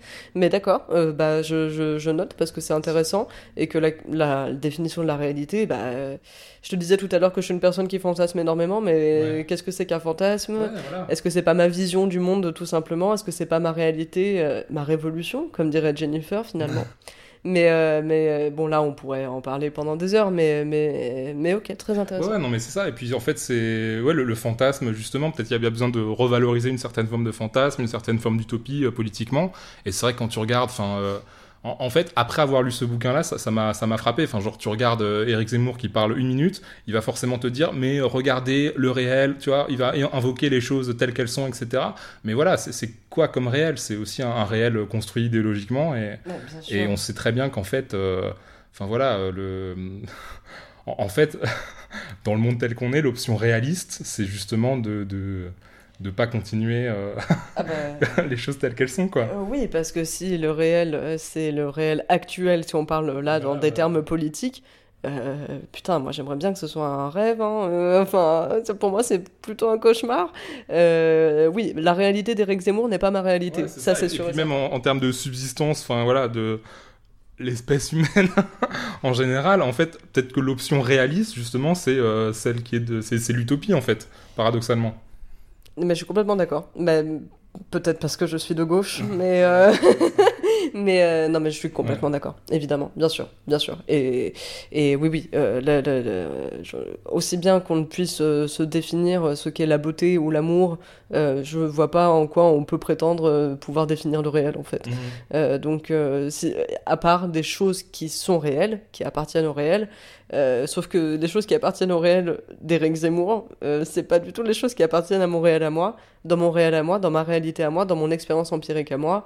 Il y a du patriarcat, euh, il y a des oppressions, il y a des animaux qui meurent et Mhm. qui, selon moi, devraient pas mourir. Et c'est pas ses problématiques à lui. C'est très réel, Ouais, Pour moi, c'est très factuel en Mhm, tout cas, et pour moi, c'est ma réalité à moi. Et après, euh, ça, en fait, c'est factuel pour tout le monde, je pense. Enfin, peut-être pas pour Zemmour du coup, mais ça va être ma réalité à moi en ce qu'elle va, en ce que ces problématiques-là vont être celles qui vont euh, me mouvoir euh, du matin jusqu'au soir, euh, parfois même jusque dans mes rêves, quoi. Et, je comprends que ce soit pas les, grandes problématiques de plein d'autres personnes qui vont se focaliser sur d'autres problèmes qui ne sont pas ceux qui me meuvent le plus, qui, sont des problèmes que je vais considérer comme étant des, problèmes qui sont réels, bien entendu, mais ça va pas être mes combats, ça va pas être ceux dans lesquels je suis la plus activiste, parce que je peux pas jouer sur tous les plans, parce que tous ne me concernent pas forcément, et qu'il faut que je laisse la parole à des personnes qui sont plus concernées. Là, il se trouve que ces deux-là, ou celui-là du coup, euh, ce- ce- celui de, de, de, de l'oppression euh, d'une minorité en tout cas, euh, qui, qui est celle que je, que je représente ou, ou celle que je défends en tout cas, euh, voilà, pour moi c'est mon réel à moi. Mais effectivement, est-ce que c'est un fantasme, est-ce que c'est un réel, etc. Enfin, c'est très subjectif quoi, oui. mais oui, tout à fait. C'est- très, c'est très de droit de dire mais regardez autour de vous, c'est vrai. Je crois qu'il y a une réplique de Harry Potter aussi qui dit euh, c'est pas parce que ça se passe dans ta tête que c'est pas réel. Bah, Tu vois, en fait, le fantasme aussi, c'est réel. Mais, mais, mais, mais tout à fait. Tout à fait. Et d'ailleurs, je pense que c'est, je pense que c'est vraiment la phrase qui va un peu révolutionner, euh, enfin, qui, qui, qui, en tout cas va bien définir ce qu'est, euh, ce que je réalise moi quand je sors d'une relation avec un homme et que je réalise une relation euh, là pour le coup, enfin, euh, euh, pas, pas, pas sexuelle, mais vraiment quelqu'un que j'ai que que fréquenté quoi, euh, que je réalise que j'ai subi une oppression de sa part, plus ou moins grave, plus ou moins euh, un fruit euh, de, cette oppression systémique que moi je, subis tous les jours en tant que femme. Et, effectivement, plusieurs fois je me suis dit, euh, bon là je trouve qu'il abuse, mais je vais rien dire parce que euh, j'ai pas envie d'être la chieuse. Et en fait, tu te dis, mais si t'as le réflexe de penser comme ça, c'est parce qu'on t'a trop souvent dit que t'étais la chieuse, parce que tu ouvrais ta gueule sur certains points. Alors, bon, euh, tu peux être une chieuse, hein, bien entendu. Tu, tu, tu. C'est pas parce que tu es une femme que t'es pas une chieuse, mais euh, j'ai l'impression qu'en fait, les choses sur lesquelles on me reprenait, euh, c'était des choses que j'avais à dire et qui me semblaient très importantes. Et la preuve en est, elles le sont toujours vachement pour moi, sauf que bah, depuis que j'ai lu, euh, des bouquins depuis que j'ai euh, suivi Daisy sur Twitter et, et plein d'autres personnes, bien sûr, qui m'ont inspiré, etc., et qui m'ont conforté dans ce combat que je mène. Euh, je me rends compte que non seulement ces choses me tiennent beaucoup plus à cœur, enfin, tout autant à cœur qu'avant, sauf que maintenant, j'ai plus peur de les défendre et j'ai plus peur de fermer ma gueule. Et encore, je te dis ça, mais j'ai encore eu peur de, de- de- d'ouvrir ma, ma gueule, enfin, peur d'ouvrir ma gueule, pardon. J'ai, eu peur d'ouvrir ma gueule, voilà, dans cette dernière relation que j'ai pu avoir, alors qu'en fait, bah, j'avais tout à fait le droit de l'ouvrir. Sauf que, bon, bah voilà, il se trouve que c'est encore un, un problème systémique, effectivement, que, que, que- qui se répète. Sauf que, bon, bah, euh, maintenant, je laisse plus du tout passer ce qu'on aurait pu me dire il y a 10 ans, mais je laisse passer d'autres choses qui me semblent être plus douces. Et en fait, quand j'y pense, je me dis, bah non, en fait, c'est le même problème, c'est le, c'est, le même système, etc. Et, euh, et voilà, et c'est tout à fait ça. C'est pas parce que c'est dans ta tête que c'est pas réel. Euh, Non, voilà, je suis d'accord, c'est très bien résumé. Un texte que tu aurais voulu avoir écrit. Alors, très longue question que je me suis posée exactement aussi, euh, comme, comme les autres, mais en fait, euh, dans tous les textes que j'apprécie, enfin, de tous les textes que j'apprécie, que ce soit des poèmes, que ce soit des chansons, que ce soit des bouquins, enfin, peu importe, euh, tous ceux que j'aime, je me suis dit, bah, c'est trop bizarre, en fait, j'ai l'impression que j'aurais tous voulu les avoir écrits, finalement, parce que, parce que pour moi, si je les apprécie, ça veut dire qu'ils relèvent euh, d'une chose que j'admire, euh, si je l'admire, ça veut dire que c'est une chose dont je dont je me sens pas spécialement capable euh, de- dans la composition de, de ces dix textes. Euh, parce que euh, je me dis, mais en fait, si t'aimes autant tel texte et que t'aurais voulu l'écrire, bah en fait, t'avais qu'à l'écrire dans ces cas-là. Alors on, va dire que je suis dur avec moi-même, mais pas du tout en fait, parce que euh, je considère qu'en fait, le texte que j'aurais voulu avoir écrit, il existe et à la fois il n'existe pas. C'est-à-dire que c'est un texte que j'ai déjà écrit parce que je suis journaliste, parce que j'ai écrit un bouquin qui n'est pas sorti, qui est dans un disque dur, qui que j'ai écrit en 2019, c'est une fiction, euh, et que j'ai écrite parce que j'avais envie de l'écrire, parce que j'avais envie de la défendre. euh, alors, pas forcément en le publiant, c'est pas un déclic que j'ai eu encore, mais, euh, mais en, en- en l'écrivant tout simplement. Euh, Il y a des articles dont je suis fière euh, quand j'ai pigé notamment pour après les inrecuptibles, quand j'ai pigé sur des, quand j'ai fait des chroniques d'albums, etc. C'était des textes que j'avais envie d'écrire et que j'aurais eu, que j'avais envie d'avoir écrit et que et donc j'ai remédié à ce sentiment-là en les ayant écrits, en me battant, en pigeant et même que je me rappelle, j'avais écrit à ce média en disant je veux piger pour vous. Ils m'ont dit mais en fait avec plaisir, sauf qu'on n'a pas d'argent. Et j'ai dit bah c'est pas grave en fait, je veux, je veux juste écrire et je veux que ce soit publié. Et du coup je les ai faits. Et, euh, et bien sûr qu'il y a encore des textes que j'aurais voulu avoir écrits, mais sauf que je peux pas me les figurer parce que je vais les écrire en fait. Et le jour où j'aurais envie d'écrire un texte euh, que j'aurais voulu avoir écrit, et ben j'aurais qu'à l'écrire et je le ferai. Et en fait, euh, j'ai envie de laisser euh, tous ces textes qui sont existants, qui ne sont pas de ma composition, être comme tels et pas être narcissique et les ramener. Je, je veux pas insulter les personnes qui ont, qui ont cité des textes euh, Mhm. vraiment qui, qui auraient, qu'il ou elle aurait voulu avoir écrit, mais je veux pas me ramener à ces textes qui existent déjà très indépend- indépendamment de moi. Euh, ils sont très beaux parce que j'y suis pas justement. Euh, ou alors j'y suis parce que je m'y retrouve. Euh, ou alors j'y suis parce que je m'y retrouve pas et que je suis perdu dedans et qu'il se trouve que rien ne me raccroche à eux et pourtant je les adore pour autant. Mais en fait je suis pas. Je, suis- je, suis obligée de te répondre tous et à la fois aucun. Parce que ceux que j'aurais voulu avoir écrits, soit je les ai écrits, soit je vais les écrire. Et ceux que, qui existent et que j'ai pas écrits, et bah ils se passent très bien de moi en fait. Et, Mhm. euh, et juste, je suis trop contente de les avoir à disposition et de pouvoir les consommer comme tels, sans moi. Et voilà. Bah, c'est une très belle réponse et euh, Merci. qui correspond aussi un peu à, à l'exigence envers soi-même qu'on peut retrouver chez euh, certaines personnes qui sont nées euh, sous un certain signe astrologique. Peut-être. Peut- Alors oui, pas- alors c'est vrai que en fait, je me rends compte que j'ai l'im- j'ai l'impression, enfin, je pense que je suis quelqu'un de très exigeante euh, avec moi-même de toute manière, mais je pense que là, ça relève même pas tant de ça, ou alors plus euh, que je ne le pense. Mais euh, je pense qu'il faut, euh, il faut, il faut accepter aussi parfois de pas être, euh, de pas être actrice ou acteur de tout ce qui nous émeut euh, Ouais. dans la vie, Mhm. même si en tant que réceptacle, euh, que personne qui va réceptionner un texte, bah, finalement, oui, je- je- j'entre en- j'entre dans la danse de, de, de, de ce que de ce qu'offre ce texte, que je l'apprécie ou pas, hein, que je l'aime ou pas. Mais euh, oui, il y a un peu d'exigence de soi-même, mais je pense que c'est pas mal en fait de l'avoir dans la mesure où ça me permet d'avoir ce recul Mhm. qui fait que j'ai plus euh, ce nombrilisme que j'avais quand j'étais enfant, comme l'ont euh, beaucoup d'enfants, quoi, de toujours ramener les choses à soi. J'essaye en tout cas de pas l'avoir. Euh, J'essaye d'être le- le- d'être de moins en moins fo- focalisé sur moi parce que parce que c'est important de le faire et parce que c'est ça aussi qui permet d'avoir cette honnêteté, je pense, Mhm. notamment. Et, euh, et en fait, euh, bah, bien sûr, moi j'aurais trop aimé avoir la clairvoyance de Mona Chollet et de toutes ces féministes et de Jonathan euh, Seyfried qui avait écrit donc cet essai sur la, consommation des animaux et toutes les personnes qui le font, etc. Parce que je me dis, mais moi, c'est des textes qui m'ont conforté dans mes ambitions, dans mes, dans mes convictions, etc. Ou c'est des textes qui m'ont fait réaliser que j'avais en fait cette conviction au plus profond de moi-même et qui, qui l'ont réveillé. Mais, euh, mais en fait, bah, je les ai pas écrits. Mhm. Et c'est peut-être parce que j'avais besoin qu'on me prenne la main pour que je réalise ces choses-là. Mais en attendant, je sais que le bouquin que j'ai écrit, et les articles que j'ai écrits, et les choses que je vais écrire à l'avenir, je sais pas encore de quoi il s'agira, bah personne ne les aura écrits. Ouais. Et, euh, et c'est beau, c'est Ouais, une force sûr. que j'ai, c'est une force que tout le monde a en fait.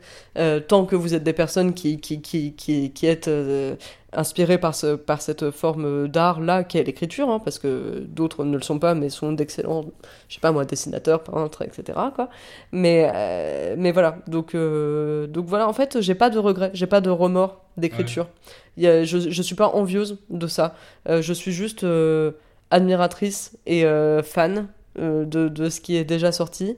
Et, euh, et c'est pas que j'aurais voulu avoir écrit ça. Je suis juste trop contente à 100% d'y avoir accès, de pouvoir les consommer. Mhm. C'est tout. Ouais, mais c'est très sain de se dire, euh, en fait, le texte euh, existe sans moi et n'a pas besoin de moi, euh, etc. Mais justement, est-ce que dans, dans les, dans les choses que tu écris, est-ce que cette, cette espèce d'élan, cette espèce de prise de conscience que, que tu as eu toi en lisant d'autres textes, est-ce que c'est c'est des choses que tu aimerais susciter avec euh, ce que toi t'écris? Est-ce qu'il y y a des...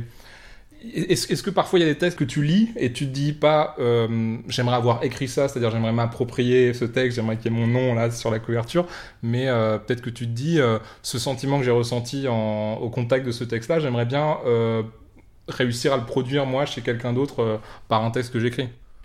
Je pense que c'est malhonnête de te répondre non. Parce Mhm. que évidemment que c'est toujours très, très flatteur de savoir qu'on a généré quelque chose de- de- de- d'important chez, chez, chez autrui. En revanche, j'ai du mal à te dire oui parce que j'ai ce syndrome de l'imposteur comme beaucoup de gens euh, qui va euh, me faire dire mais euh, pour qui tu te prends Mhm. à, à aspirer à ce genre de d'ambition. Alors bon bah oui en définitive évidemment que ça me ferait trop plaisir de me dire que quelqu'un m'envierait là-dessus. Mais je crois qu'en fait ce que je bah, j'aimerais juste que quelqu'un puisse lire ce que j'ai écrit notamment dans les articles, parce que les articles en soi sont euh, disponibles, quoi. Ils sont consommables, euh, si ça se dit. On peut, on, peut les, on peut les lire, en tout cas. Et, euh, et, et en fait, j'ai envie, plus que tout, oui, qu'on apprécie mon article, qu'on se dise, ok, elle écrit bien, ok, j'aurais bien voulu avoir écrit cet article, mais surtout, je veux qu'on lise cet article et que du coup, on se dise, putain, c'est vrai qu'il a l'air super cet album, je vais l'écouter. Le, le truc de, de passeur euh, dont on parlait avant. ouais. Vraiment. Euh, et quant à la fiction que j'ai rédigée, euh, je sais pas. Là, pour le coup, j'en sais rien. Euh, je t'avoue que j'ai du mal à avoir du recul parce que pour le coup, je l'ai pas lu depuis un petit bout de temps, que je l'ai écrite en 2019, que j'étais déjà une personne assez différente de la personne que je suis maintenant. J'ai encore Mhm. parlé de moi à la troisième personne du singulier, c'est insupportable. Mais, euh, mais, euh, mais voilà, pour ce qui est des articles que j'ai écrits, ouais, on en revient à ça en fait. Je, je, oui, si on se dit pendant euh, la lecture de mon article que j'écris bien, et que j'ai l'impression d'avoir capté un truc dans l'œuvre, mais vraiment tant mieux. Mais euh, c'est pas moi le sujet en fait. Mhm. Je suis son ombre, je suis son socle, Mhm. euh, je suis euh, euh, son, son ombre ou justement le faisceau de lumière euh, sur, qui se dirige vers, euh, vers, vers cet objet-là. Et, et plus que tout, je veux susciter l'envie d'aller découvrir cette œuvre. En, en l'occurrence musicale, parce que voilà, c'est la forme d'art que je préfère. Quoi. Un texte à offrir. Alors pour le texte à offrir, À chaque fois, je fais des, des grandes euh, introductions, mais parce que je t'ai dit, quand je suis passionnée, euh, je Mhm. parle énormément. Euh, qu'est-ce qu'on veut offrir? Alors, je me suis fait la réflexion de euh, que, qu'est-ce que je veux, moi, euh, susciter chez la personne à qui j'offre quelque chose, et qu'est-ce que moi j'éprouve quand, quelque chose, quand quelqu'un m'offre quelque chose? Et je pense qu'en fait, c'est bête, mais il n'y a pas plus vrai que l'expression toute conne de c'est l'intention qui compte. On en revient un peu à cette honnêteté, bien sûr, qui encore une fois est très importante pour moi parce que je suis autant chic. Mais, euh, mais en tout cas, j'essaie de l'être. Mais je pense qu'en fait, ce qu'on offre quand on a une personne qui tient à l'autre personne, c'est une part de soi. Mhm. Même si c'est un cadeau un peu nul, euh, même si t'offres, euh, je sais pas moi, euh, une paire de chaussettes comme j'ai pu offrir à une copine euh, l'été dernier, parce que j'étais en galère, j'arrivais à sa fête d'anniversaire, j'avais, je savais pas trop euh, avant que j'allais y aller, etc. Sur le chemin, je suis tombée sur une paire de chaussettes avec des chats dessus. Euh, big up à toi, Flore. Euh, Et C'est un super cadeau, hein, cela dit, des chaussettes avec des chats, franchement, on n'en oui. offre pas assez. Ouais. Oui, parce que on a 26 ans en fait. Ouais. Mais quand t'as 4 Parce ans, que ouais, c'est ça, c'est peut-être on est. Quand t'as quatre peut-être ans, c'est de la merde, en fait. ouais, je sais pas. ouais, je pense que On c'est pas à avoir des souhaits de, de vieilles personnes. Exactement, surtout qu'en plus moi je suis, je suis une dog person. Mais, euh, J'ai rien contre les chats, mais euh, bref, pour moi les chiens c'est la vie. Personne n'est parfait. J'arrête, le cas. Non, non mais voilà, enfin bon, c'est pas grave si t'as tort. Mais euh, donc pour revenir sur le sujet, euh, je sais que ça lui a fait trop plaisir en fait quand je lui ai offert. Aussi parce que je pense qu'elle les a trouvés cool, mais parce que ça venait de la part de quelqu'un qui voulait vraiment lui offrir quelque chose et lui donner quelque chose. Et du coup, offrir une part de soi-même, offrir cette sincérité, et c'est-à-dire euh, vraiment offrir un peu une proximité, être là avec la personne.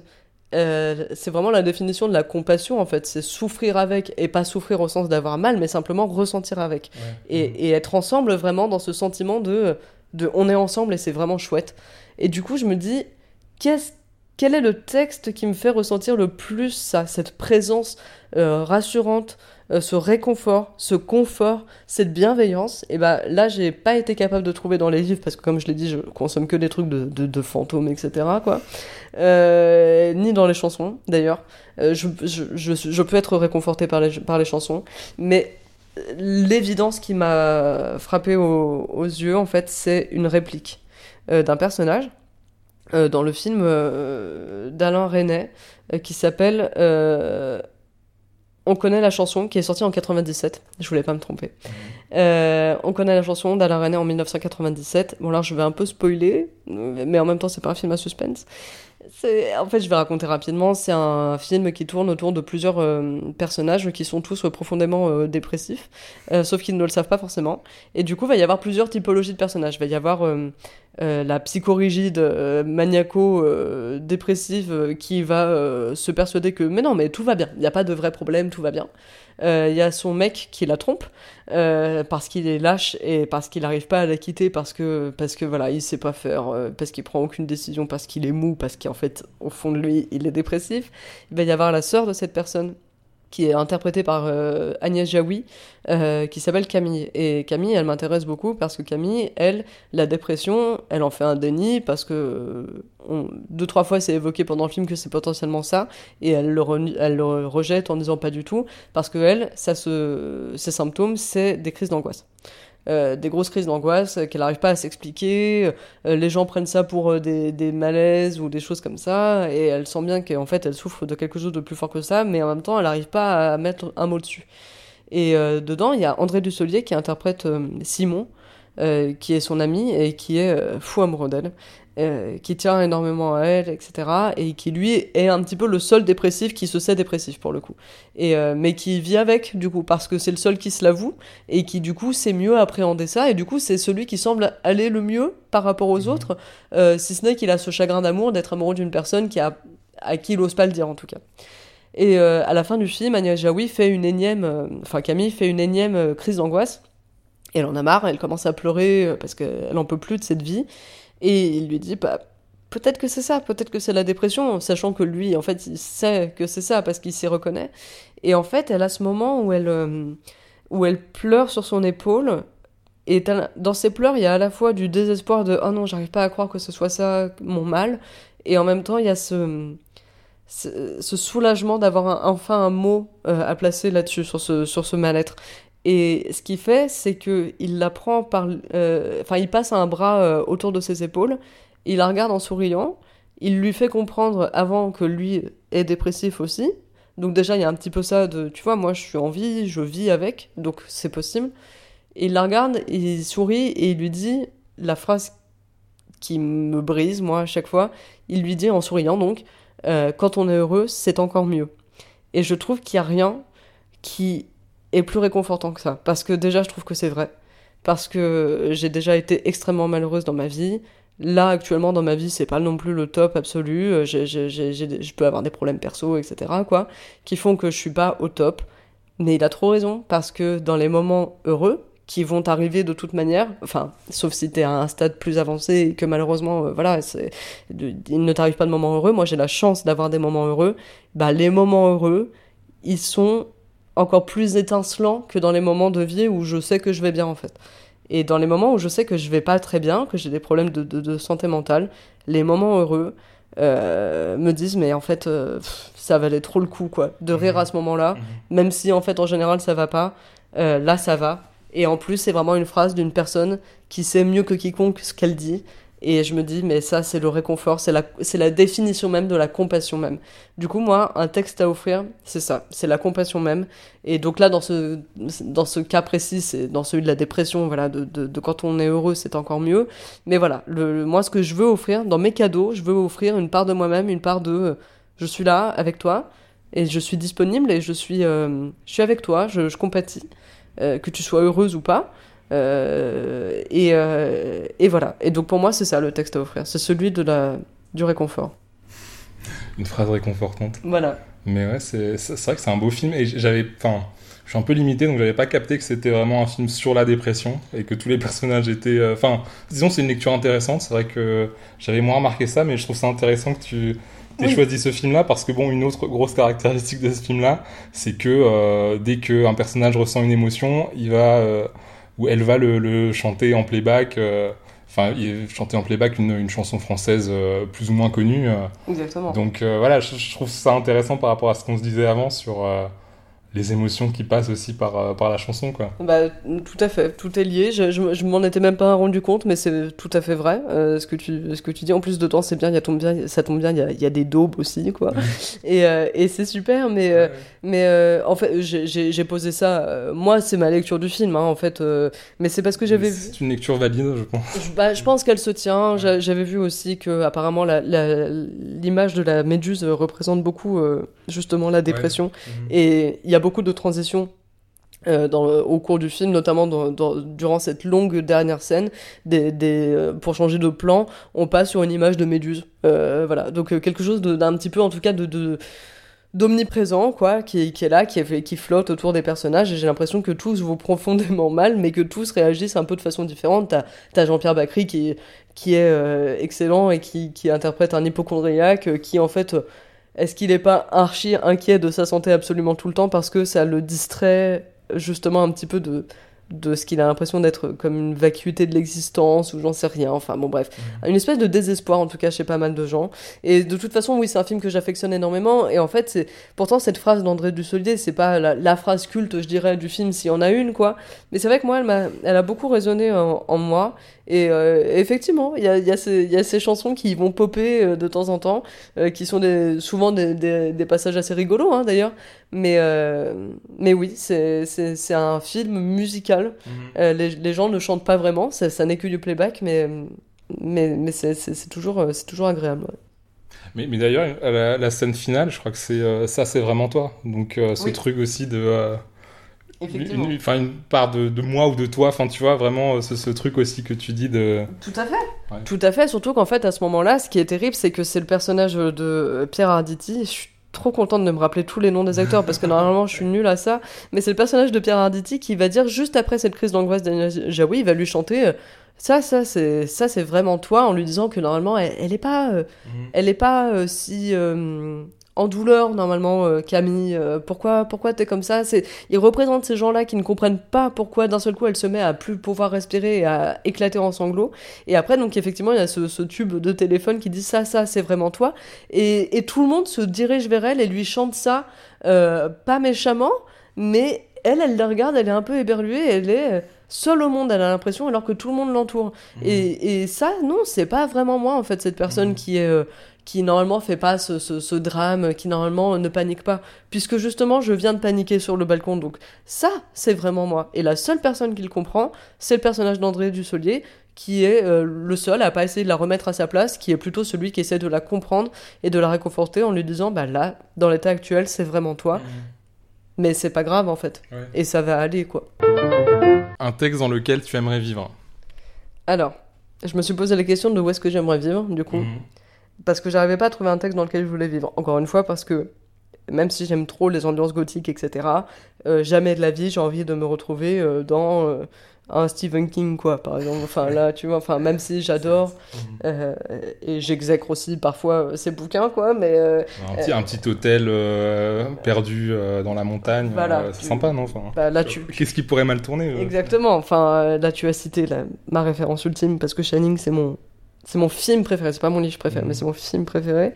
Donc voilà, ça représente bien à quel point, en fait, là, encore une fois, j'arrive pas à me retrouver dans un bouquin, en fait. Euh, Enfin, je m'y retrouve, mais j'ai pas envie d'y vivre. J'ai- pas envie de vivre là-dedans. J'ai pas envie de vivre dans euh, l'Angleterre euh, reculée, euh, dans les landes euh, gothiques, etc. Même si c'est des portraits qui me donnent trop envie, euh, enfin des portraits, des, des, des, des paysages qui me donnent trop envie, mais après ce qui s'y passe, euh, bah, euh, en Mhm. général, il y a quelqu'un qui meurt et j'ai pas trop envie d'être là, quoi. Du coup, je me suis dit, mais en fait, là, j'ai encore besoin de la musique. J'ai encore besoin de la musique tout simplement parce qu'en fait, je me suis dit, tu prends la chose à l'envers. Cherche pas dans les textes où tu as envie de vivre. Pose-toi la question de où tu as envie de vivre. Et alors là, la réponse, elle est toute trouvée. J'ai envie de vivre en Angleterre. Euh, j'ai toujours voulu vivre en Angleterre. J'ai vécu en Angleterre. J'ai envie de retourner vivre en Angleterre. Quand je suis rentrée à Paris après avoir vécu en Angleterre, c'était le drame de ma vie, quoi. Euh, je vais en Angleterre le plus souvent possible, euh, etc. C'est chez moi. C'est là que je, c'est là que je me sens bien, d'une façon comme l'amour en fait, d'une façon complètement démesurée, d'une façon assez irrationnelle. Je suis un peu infoutu de te dire pourquoi à ce point, mais il se trouve que euh, voilà, euh, moi c'est là-bas que je suis bien. Euh, j'aspire, contrairement à plein de gens, j'aspire pas tant au voyage.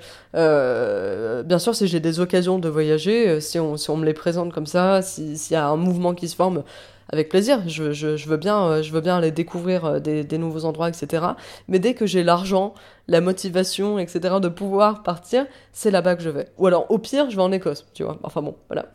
Et donc, je me suis dit, mais là, j'ai besoin de la musique, en fait. Et, euh, et pour ça, j'ai besoin des artistes britanniques euh, et de, leur, euh, de leurs textes qui vont pas forcément parler de l'amour de l'Angleterre pour autant. Mais sauf que la magie du texte, la magie du texte musical, encore plus, je trouve, c'est que tu l'interprètes à ta sauce, en fait. Parce que très rarement, les, les lectures sont vraiment littérales, quoi. Elles existent et elles sont aussi les bienvenues, mais on peut toujours interpréter des textes comme on l'entend. Et c'est pour ça qu'en fait, euh, bah, moi, c'est des chansons que je vais écouter. Et alors là, contrairement à l'amour, ça va être des chansons qui vont plutôt susciter chez moi de la nostalgie un peu, de la mélancolie. Il va y avoir euh, voilà, beaucoup ces, ces, ces teintes-là un peu plus mornes, en tout cas, que, que dans les chansons d'amour que j'écoute. Et du coup, bah, là, je, peux, je, je vais citer euh, PJ Harvey, euh, qui euh, euh, a sorti euh, cet album euh, Let euh, England Shake. Euh, donc là, il y a quand même une thématique. Et avec ce fameux titre Last Living Rose. Et dedans, elle dit, bon là, c'est assez littéral, Goddamn Europeans, take me back to beautiful England. Et après, elle fait, moi, je suis, je suis plutôt contre le Brexit, mais bon, elle aussi hein, d'ailleurs, mais c'était bien avant euh, le Brexit. Et après, elle fait une super description que je vais pas traduire, donc euh, les, les personnes qui peuvent lire, euh, enfin qui peuvent écouter l'anglais et, et le comprendre euh, sont les bienvenus. Les autres, je suis désolé. Vous pouvez toujours utiliser Goo- Google Translate, mais elle dit And the grey, damp filthiness of ages, and battered books, and fog rolling down behind the mountains, on the graveyards and dead sea captains, let me walk through the stinking alleys to the music of drunken beatings, past the Thames River, glistening like gold. Et je trouve que c'est une super belle définition de l'Angleterre, qu'elle s'en fait, quoi. où elle parle de choses qui puent et de choses en même temps qui sont magnifiques, euh, des montagnes, des vallées, etc. Et en même temps, elle dit j'ai envie d'être dans une ruelle qui pue, etc. Mhm. Donc, et, et moi, je comprends en fait, j'ai trop envie euh, de retrouver ces odeurs et ces paysages, etc. qu'elle décrit très bien avec une musique qui s'y prête très bien. Donc celle-là, c'est la plus littérale, c'est le texte dans, dans lequel j'ai assez envie de vivre aussi. Mais il y en a qui parlent pas du tout de l'amour dans l'Angleterre. Mhm. Il y a euh, Goodbye Yellow Brick Road de Elton John.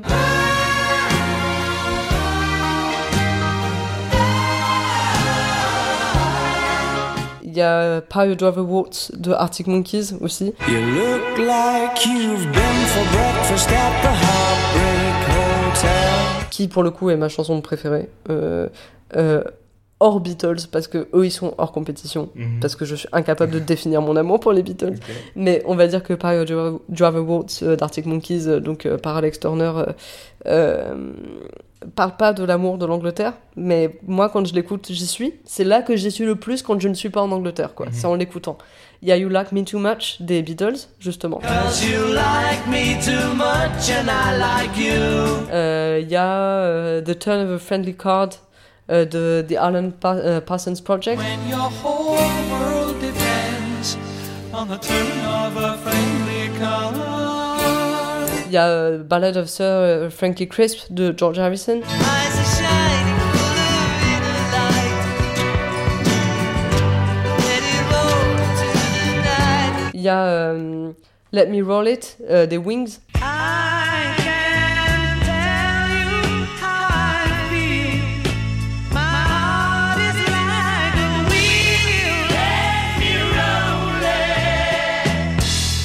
Qui pour moi, euh, dans, dans, dans, dans cette poussée notamment euh, de Paul McCartney quand il fait euh, I can't tell you how I feel, uh, my heart uh, is like a wheel. Donc mon cœur, littéralement, mon cœur est comme une roue. Ça veut à la fois rien et tout dire pour Ouais, moi parce que ça me parle énormément. Alors que mon cœur est comme une roue, bon finalement l'image est bon. Un cœur qui roule. Encore une fois, c'est la musique qui donne la force à, un texte un peu euh, bon. Voilà. Et le fait qu'il le projette comme ça, il fait vraiment My heart is like a wheel. Et là, ça part en, en refrain et je trouve ça absolument sublime. Et euh, ça rentre aussi dans mes chansons d'amour, d'ailleurs, on va dire. Mais euh, voilà. Et, et toutes ces musiques et, le- les, et les textes, qui là, pour le coup, pour moi, sont des textes qui sont relativement euh, excellents parce qu'ils sont bien écrits, que les métaphores sont belles, etc. Mais ils ne veulent pas parler de l'amour dans l'Angleterre. Mais pour moi, je vais les tourner Ils sont liés à ça, quoi. Ouais. Ouais, c'est une décla... Je vais les tourner par exemple dans You Like Me Too Much des Beatles. Ça va être une relation un peu toxique d'ailleurs, euh, de George Harrison justement qui chante euh, euh, Même si t'es parti ce matin en me disant que t'allais plus jamais revenir, je sais très bien que tu vas revenir ce, ce soir parce que, euh, parce, que tu, parce que tu m'aimes trop et que moi aussi je t'aime. Et que c'est toujours un peu comme ça, genre euh, un peu l'impression que bah, on revient toujours l'un vers l'autre même si on s'entend pas. Et moi, euh, bah, je vais tourner ça comme une déclaration à l'amour, euh, à- une, comme une déclaration pardon à, l'Angleterre. Euh, c'est-à-dire, bah, je te quitte tout le temps, plus ou moins malgré moi, ou toi tu me quittes, euh, ça dépend de comment je vais l'interpréter. C'est-à-dire que quand j'ai pas pu rester en Angleterre, c'est parce que je trouvais pas un job qui faisait que j'allais pouvoir y vivre de façon confortable. Mhm. Donc j'ai plus eu l'impression qu'elle me quittait que moi je ne la quittais Mhm. finalement. Et pourtant, bah, j'y reviens tout le temps. Et elle, elle me revient tout le temps à travers ces chansons-là. Et c'est pas une relation toxique, euh, pas du tout. C'est parce que déjà, c'est pas une personne, mais aussi parce que c'est une per- c'est- c'est c'est la relation la plus passionnée et la plus réelle et la plus euh, honnête et la plus euh, longue que j'ai jamais vécue parce que ça fait depuis que j'ai 13 ans que j'en suis folle amoureuse. Mhm. J'en ai 26 et mon amour n'a pas changé, si ce n'est qu'il a peut-être grandi si c'est possible. Et, et voilà. Et pour moi, ces textes-là sont magnifiques. Ils sont interprétés par des artistes qui sont britanniques et, et avec ces mélodies qui sont somptueuses, qui pour moi, voilà, euh, je, je- c'est important pour moi la, la- la no- notion du texte là-dedans, même si le texte en soi n'est pas une déclaration euh, d'amour à l'Angleterre, euh, je les alambique et je me les approprie et je les comprends comme je le veux parce qu'ils sont là pour ça. Et, euh, et pour moi, c'est ça, l'endroit où je veux vivre. C'est c'est dans ces chansons-là. Mhm. Alors c'est potentiellement une question un peu euh, insoluble du genre euh, est-ce qu'on ressentirait de l'amour s'il n'y avait pas des chansons d'amour? Mais toi, ton, ton amour de, de l'Angleterre, est-ce que il a été en partie suscité par ces chansons euh, anglaises? Ou est-ce que les chansons, enfin, le rock anglais, ça exprime en fait ton amour de l'Angleterre qui était là de, de base? Enfin, Oui, oui, oui. Bah, alors moi, j'ai- tu vois, ça me, ça me fait rire parce que c'est, ce qu'on disait tout à l'heure. C'est pas parce que c'est dans ta tête que c'est pas vrai? Ouais. Parce qu'en fait, moi, j'ai voulu habiter en Angleterre avant même d'y avoir posé un pied. Et en fait, ça me fait rire parce que je sais que ça fait rire. Mais en fait, c'est pas si drôle. Mais je sais que les gens ont beaucoup ri quand, euh, quand j'en parlais avant. Quand j'ai découvert les Beatles quand j'avais 13 ans, c'est à travers les Beatles, ah ah, trop original, le groupe anglais par définition, etc., que je me suis dit, mais en fait, il faut que je vive en Angleterre. J'ai pas d'autre choix. Pourtant, je savais que j'allais pas pouvoir les voir en concert et les Beatles n'étaient plus en soi. Bon, Mhm. j'ai vu Paul McCartney si tu veux, mais ça n'a rien à voir. Et, euh, et, euh, et en fait, moi, j'ai eu envie d'habiter en Angleterre un an avant d'y mettre les pieds.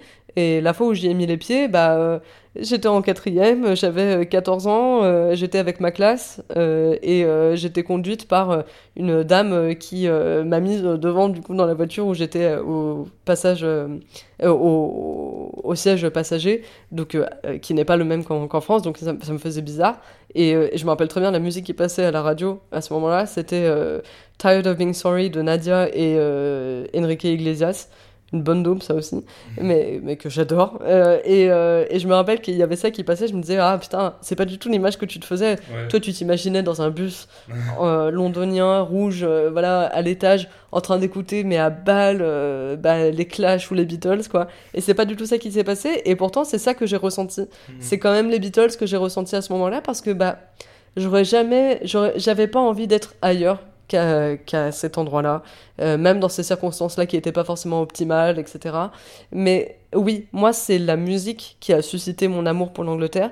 Je garantis vraiment pas que j'aimerais autant l'Angleterre s'il n'y avait pas euh, tout cet héritage, effectivement, de, de, de musique britannique que j'aime énormément. Euh, je dis pas que je, je- les paysages seraient différents, Mhm. etc. Mais c'est ça qui a suscité mon amour et mon envie pour l'Angleterre. Je sais pas si j'aurais eu envie d'habiter en Angleterre si j'étais pas tombée folle amoureuse des Beatles. C'est de leur faute. C'est l'heure de la carte blanche. Alors la carte blanche, euh, c'est ce- c'est celle qui est arrivée le plus vite aussi dans ma tête avec le texte que je trouve le plus beau. Euh, ça n'a rien à voir avec tout ce que je t'ai dit jusque-là. Euh, c'est, alors je veux pas me tromper dans le titre, c'est Demain vous voterez l'abolition de la peine de mort. C'est le discours de Robert Badinter qu'il a énoncé le 17 septembre 81, je crois, je veux pas dire de bêtises. 81, euh, à l'époque où il était garde de Sceaux. Et le discours qu'il a prononcé à l'Assemblée nationale euh, sous Mitterrand. euh, à l'époque où l'abolition euh, de la peine de mort n'avait évidemment donc pas encore eu lieu, la peine de mort était encore en vigueur en France, en tout cas elle était euh, encore euh, euh, légale quoi. Et, euh, moi la peine de mort, euh, je sais pas pourquoi, enfin ça touche énormément de gens bien sûr, hein, beaucoup beaucoup beaucoup beaucoup de gens sont contre effectivement, mais moi ça m'a toujours énormément touché. Euh, c'est le truc dans les films qui va me faire chialer le plus possible. Quelqu'un qui se fait buter, euh, c'est très triste, hein. Euh, presque aussi triste que quand c'est un chien. Mais Ou un chat. ou un, ch- ou un chat en vrai, mais, ou un cerf, ou enfin, ne tu arrêtez. en- moi qui aime beaucoup les films d'horreur, arrêtez de buter les animaux dans les films euh, pour prévenir les personnages principaux qu'il y a un tueur parce que ils ont mérité euh, bien mieux que ça, ces pauvres animaux. Euh, faites comme dans Alien et sauvez le chat plutôt que les humains, pour une fois. Mais, mais la, la peine de mort, c'est un. C'est pas un combat que je mène. C'est- pas vrai de dire ça parce que c'est un combat qui a été mené et qui a abouti à la- l'abolition euh, bien avant que je naisse. Mais de savoir que ça existe encore dans certains États des États-Unis ou dans certains pays, euh, de savoir que c'était encore en vigueur il y a seulement 40 ans en France, 40 ans c'est rien, euh, ça me bouleverse beaucoup. Le fait bah, de quel droit nous, en tant qu'êtres vivants, on, on s'estime euh, légitime de pouvoir retirer sa vie à un autre être vivant. Ça, euh, ça résonne très très fort évidemment avec mon véganisme. Mhm. Euh, et, et, et voilà, mais la peine de mort, ça me, ça m'horrifie, ça, ça me, ça me, ça me hérisse le poil. C'est encore récemment là avec ma meilleure amie, euh, dont c'est l'anniversaire aujourd'hui, big up. Mais bref, avec ma meilleure amie, on a été allé voir un film je, que je crois en fait en définitive n'était pas si bon parce que déjà je me rappelle pas trop le titre, mais c'était avec la- Vincent Lacoste, c'est sorti cette année. C'était sur un, un, un résistant euh, euh, d'origine algérienne pendant, la, pendant le conflit euh, France-Algérie. Et euh, enfin, la, guerre d'Algérie, quoi, tout simplement. Et euh, bon, c'est pas un spoil, on le sait depuis le début, mais qui donc est condamné à mort et qui est tué, euh, alors que tout simplement, lui, son combat, c'était de pas crever parce qu'il était algérien, quoi, et qui subissait cette oppression euh, terrible imposée par la France. Et, et en fait, bah, à la fin, je me rappelle avec Clara, on était avec sa petite sœur Lisa, euh, donc générique. Et sauf que là, il n'y a pas eu le temps, tu vois, où on est un peu plongé dans le noir quand même pendant le générique. Euh, vraiment, le générique est arrivé, les lumières sont. C'est affreux parce que Mhm. moi, j'étais en- un ruisseau de larmes en fait, parce que ça se termine vraiment sur la mise à mort de cette personne. Et je me tourne vers ma meilleure amie qui était dans le même état que moi, et sa petite sœur, euh, Lisa, a explosé de rire en nous voyant parce que elle, a, euh, évidemment, elle a trouvé que c'était triste, tu vois, mais euh, bon, pour elle, ça l'a pas touché aux larmes en tout cas. C'est pas comme ça que ça s'est manifesté comme ça chez elle en tout cas. Et elle a explosé de rire parce que du coup, on n'a pas eu le temps de, se moucher ou quoi que ce soit. On était exposé au monde comme étant ruisselante de, de, de, de, tristesse, quoi. Mais parce que voilà, c'est. La peine de mort, ça me. Ça me.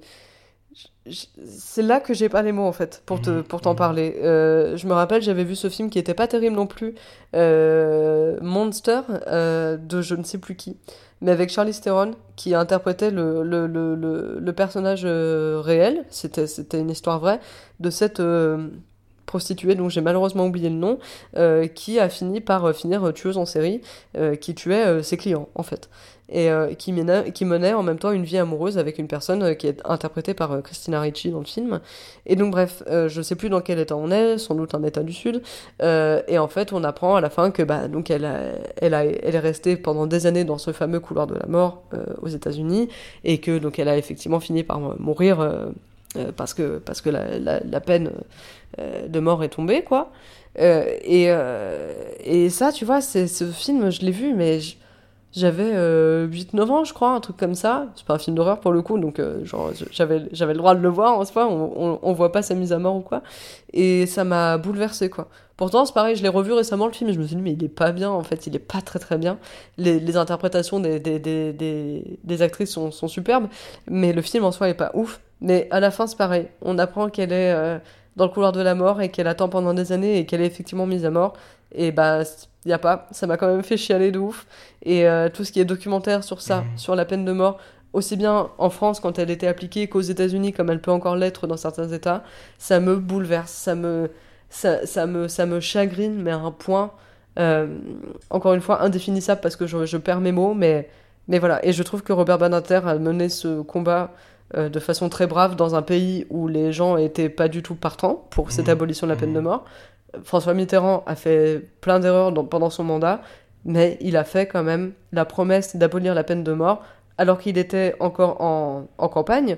Et donc faire cette promesse-là dans un pays où, final, où la peine de mort, finalement, la majorité était plutôt pour, bah, il a quand même été élu et il a tenu cette promesse-là euh, grâce à Robert Badinter qui a mené vraiment ce combat, mais de, de, de manière acharnée. C'était vraiment devenu un combat euh, personnel, quoi. Ça me touche beaucoup. Et ce discours, je l'ai en bouquin.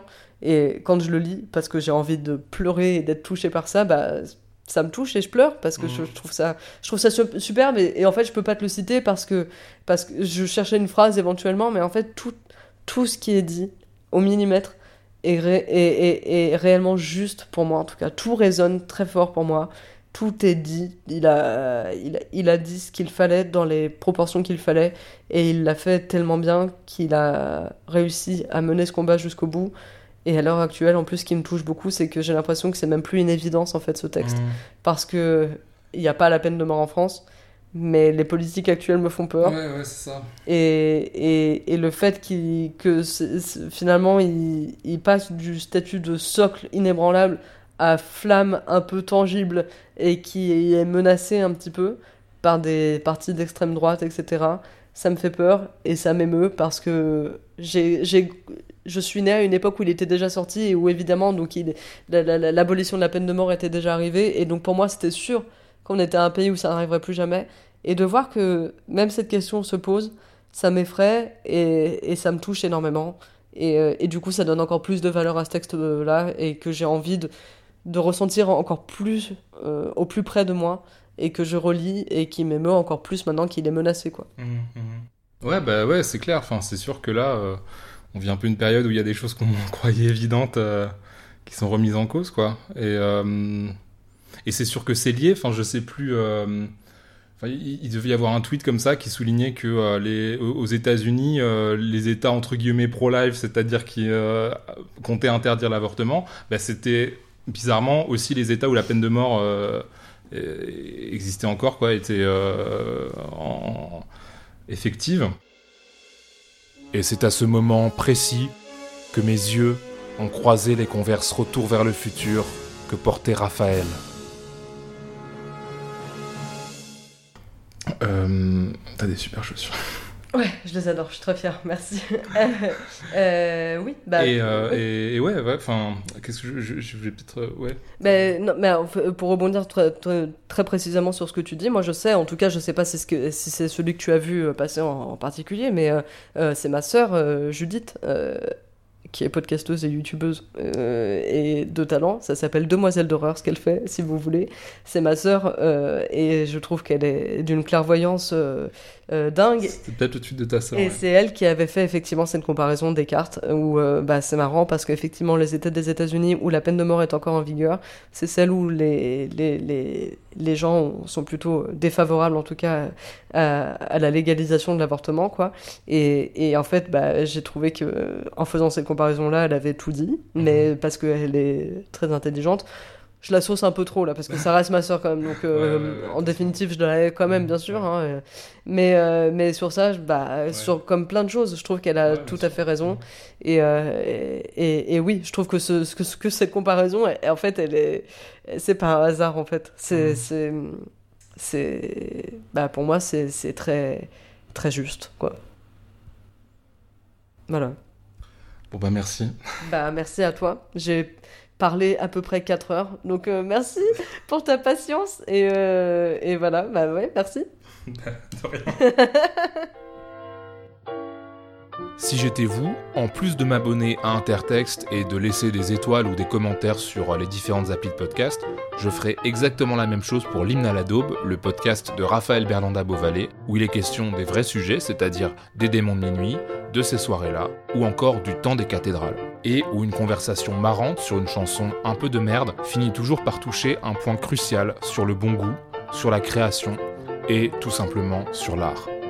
Et euh, puisqu'on l'a mentionné en fin d'épisode, je vous conseille également d'aller voir le travail de la sœur de Raphaël, Judith Beauvalet, et notamment sa chaîne YouTube Demoiselle d'horreur, où, euh, comme son nom l'indique, on trouve des analyses de personnages féminins issus de films d'horreur et euh, du cinéma fantastique en général, ainsi que des interviews d'actrices et de réalisatrices. Voilà, bravo les meufs. Passeur de J.D. Beauvalet est paru aux éditions Braquage en 2021. Sucker des Jonas Brothers est une chanson écrite et composée par Nick Joe et Kevin Jonas ainsi que par Ryan Tedder, Adam Finney et Louise Bell, extraite de l'album Happiness Begins paru chez Republic en 2019. Late Night Talking de Harry Styles, écrite et composée par Harry Styles et Thomas Earl, est extraite de l'album Harry's House paru chez Columbia en 2022.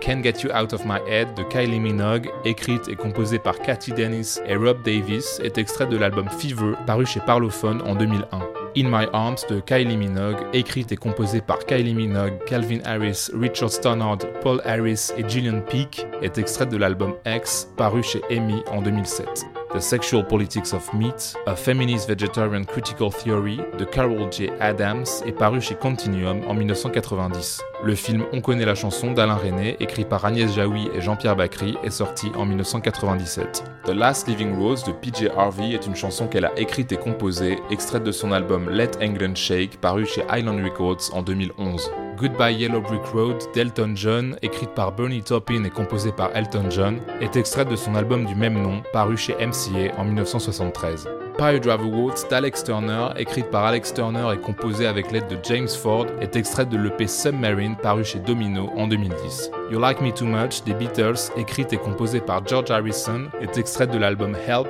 paru chez Parlophone en 1965. The Turn of a Friendly Card de The Alan Parsons Project, écrite et composée par Alan Parsons et Eric Wolfson, est extraite de l'album du même nom paru chez Arista en 1980.